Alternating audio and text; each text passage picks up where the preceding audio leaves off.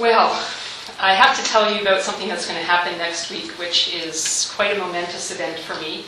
Uh, it is an experience, I think, or feels like it's going to be an experience of vulnerability. For the first time in 23 years, I will be entrusting my hair to someone different.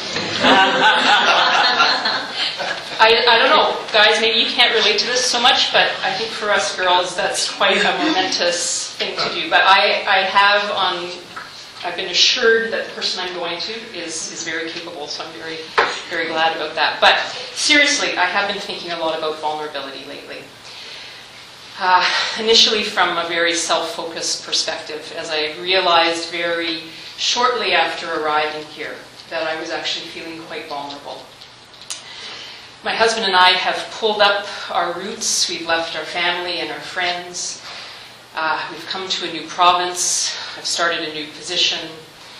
And we, what really I think leaves us feeling vulnerable is that we are in a place where no one really knows us deeply and where we don't know anyone deeply yet. And that does leave one feeling somewhat vulnerable. But I've also been thinking about vulnerability in a less self focused way. Uh, I felt like I couldn't help but think about it with a lot of the events that we've heard in the news this past month. All of those hurricanes that have caused such devastation in the Caribbean and in the States, the earthquake in Mexico, the attacks this past weekend in Las Vegas and Edmonton.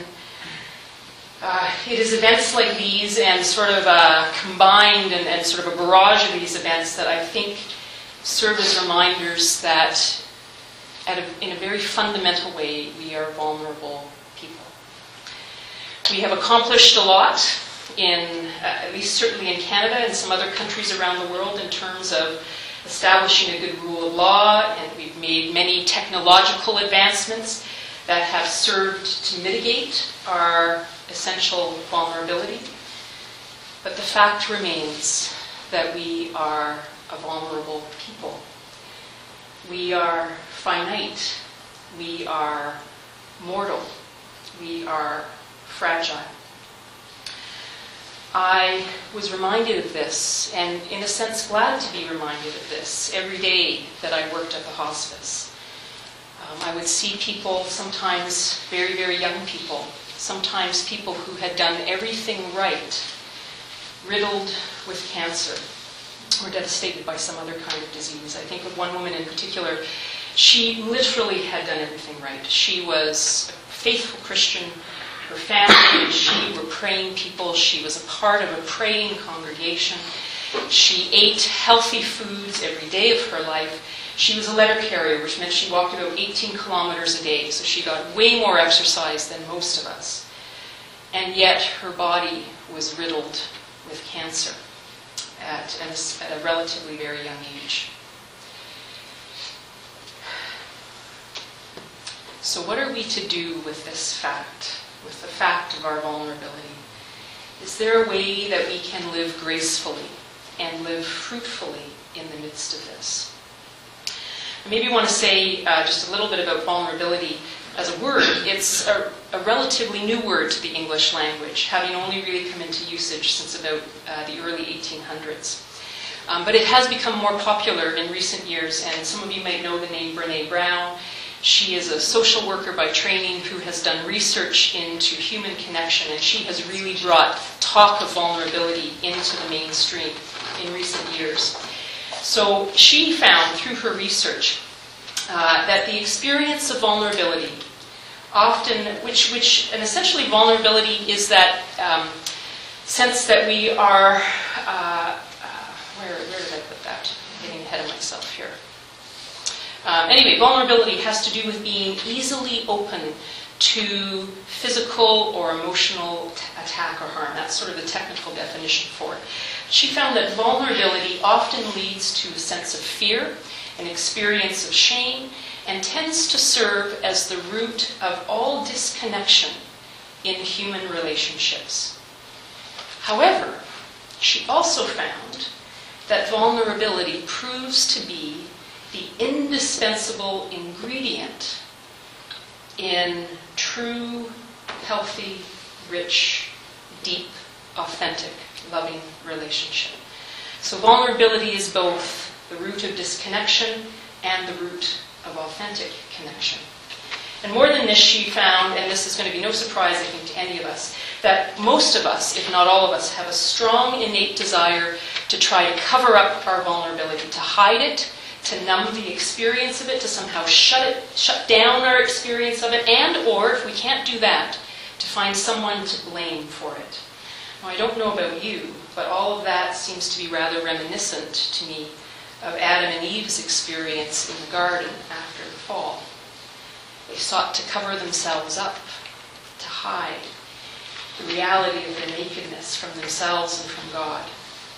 And when that didn't work, they blamed the problem on one another and on the serpent. You're vulnerable people, and how are we going to respond to this? Will we let it lead us into disconnection and shame and fear?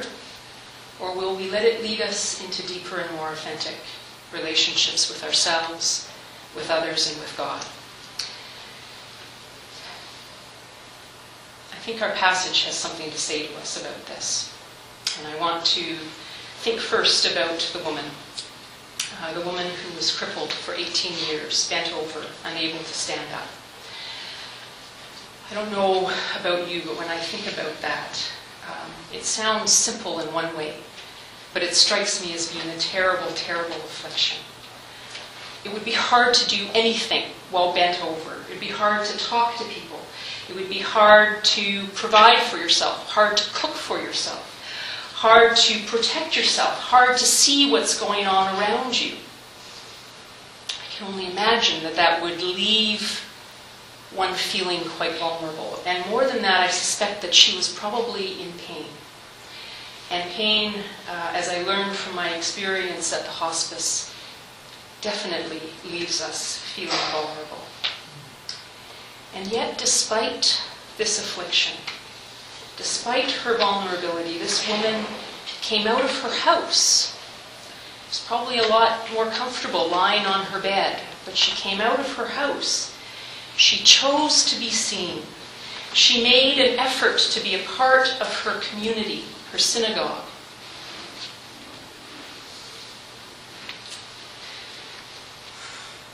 I realize I may be pressing a point to sort of look at this woman and to suggest that she was perhaps feeling vulnerability.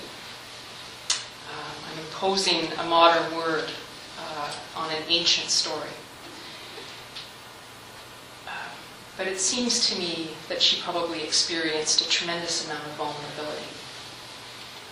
Um, it may have felt like weakness to her, this affliction. But I think to you and I, as we look at it from this end of things, look at her effort to come out into the community, to be a part of the, the congregation, as requiring a tremendous amount of strength and a tremendous amount of courage. What may have felt like weakness to her speaks to us of courage and strength. We may not have a physical affliction we might.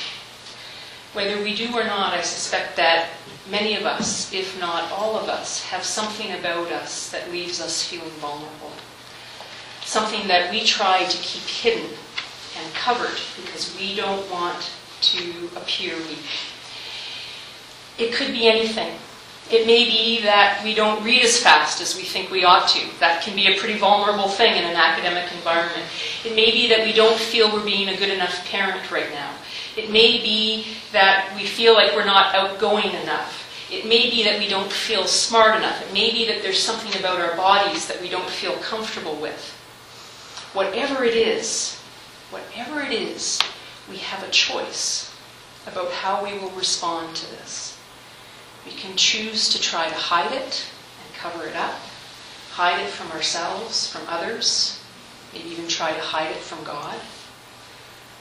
Or we can consider the possibility of bringing our vulnerability out into the light, of acknowledging it to ourselves, of acknowledging it to God, and of perhaps even acknowledging it to others whom we trust. Just a word here. I think it's important to always share our vulnerabilities with those we trust. It's not about just sharing everything kind of carte blanche,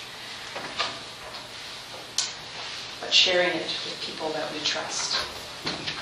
And I suspect that if we dare to do this, we will find that what we perceived to be a weakness will actually be transformed into a gift.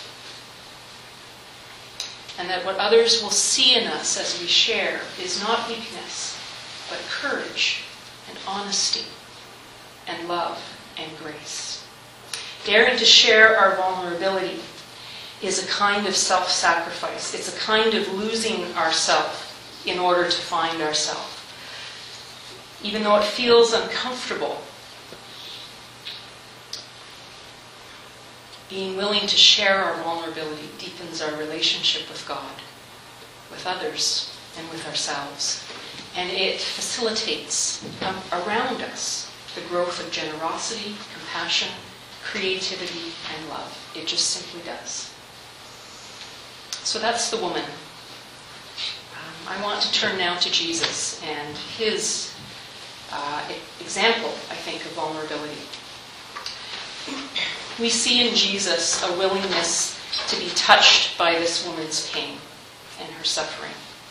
And I would want to suggest that this too is a kind of vulnerability. We cannot be touched by someone else's pain when we're trying to protect ourselves from it.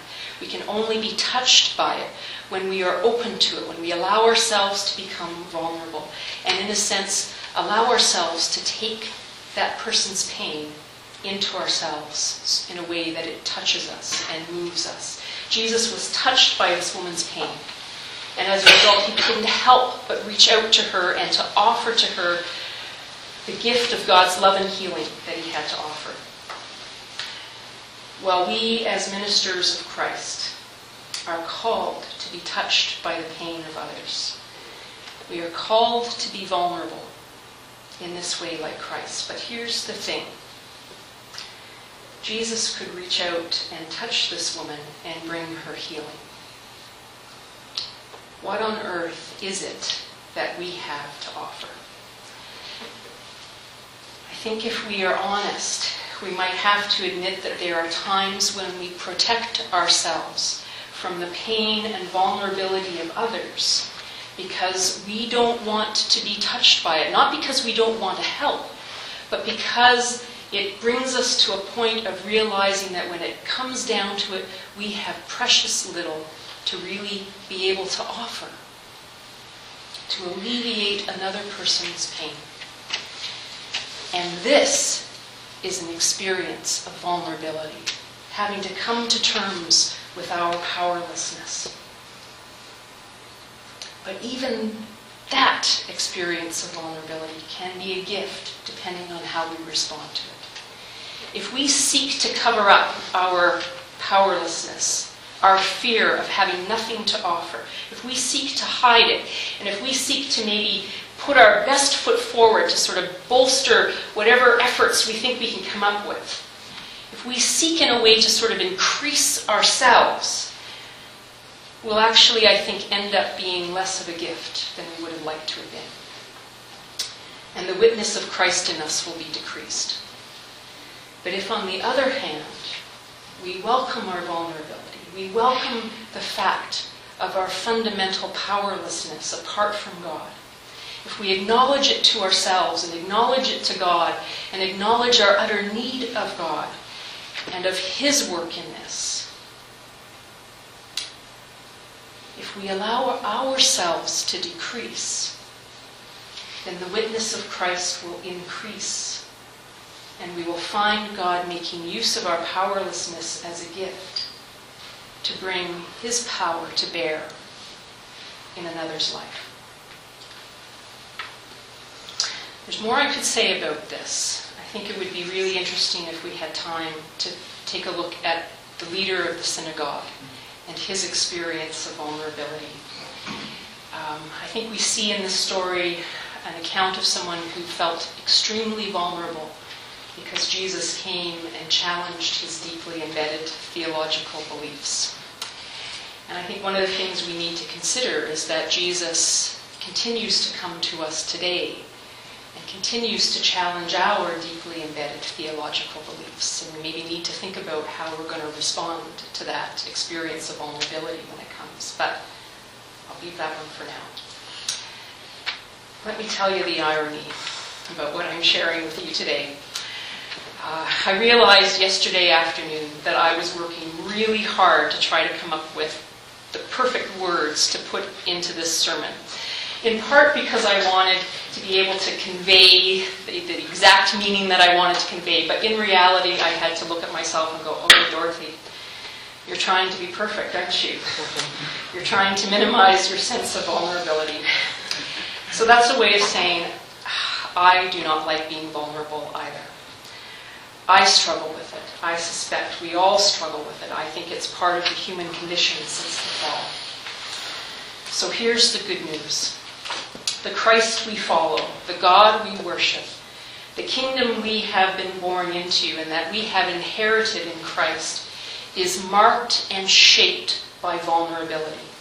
Our God, our majestic God, our God who is Lord of all, our victorious God, is a vulnerable God who chose and who chooses again and again to be moved and touched and impacted and implicated by our pain and our suffering. Our God is a God who manifests power not in strength, but in weakness.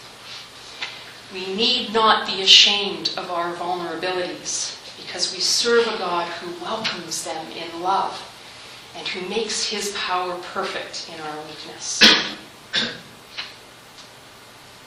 And here's a word of challenge the Christian faith is not a faith that saves us from our vulnerability.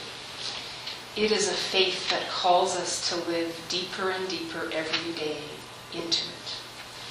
I think sometimes we can look to our faith to try and make us feel strong, to try and take away those feelings of weakness. But that's not what Christianity is about. Because to draw near to Christ and to draw near, to grow deeper into Christ, is to grow deeper into the one who is vulnerability personified. Think Philippians 2. The one who is willing to be so touched by our pain and our suffering that he was willing to let it put him to death. Growing deeper into Christ does not mean becoming less vulnerable. It means becoming more vulnerable because that's who God is and that's how God works, bringing grace and gift and healing into this world, not apart from our weakness, but through it.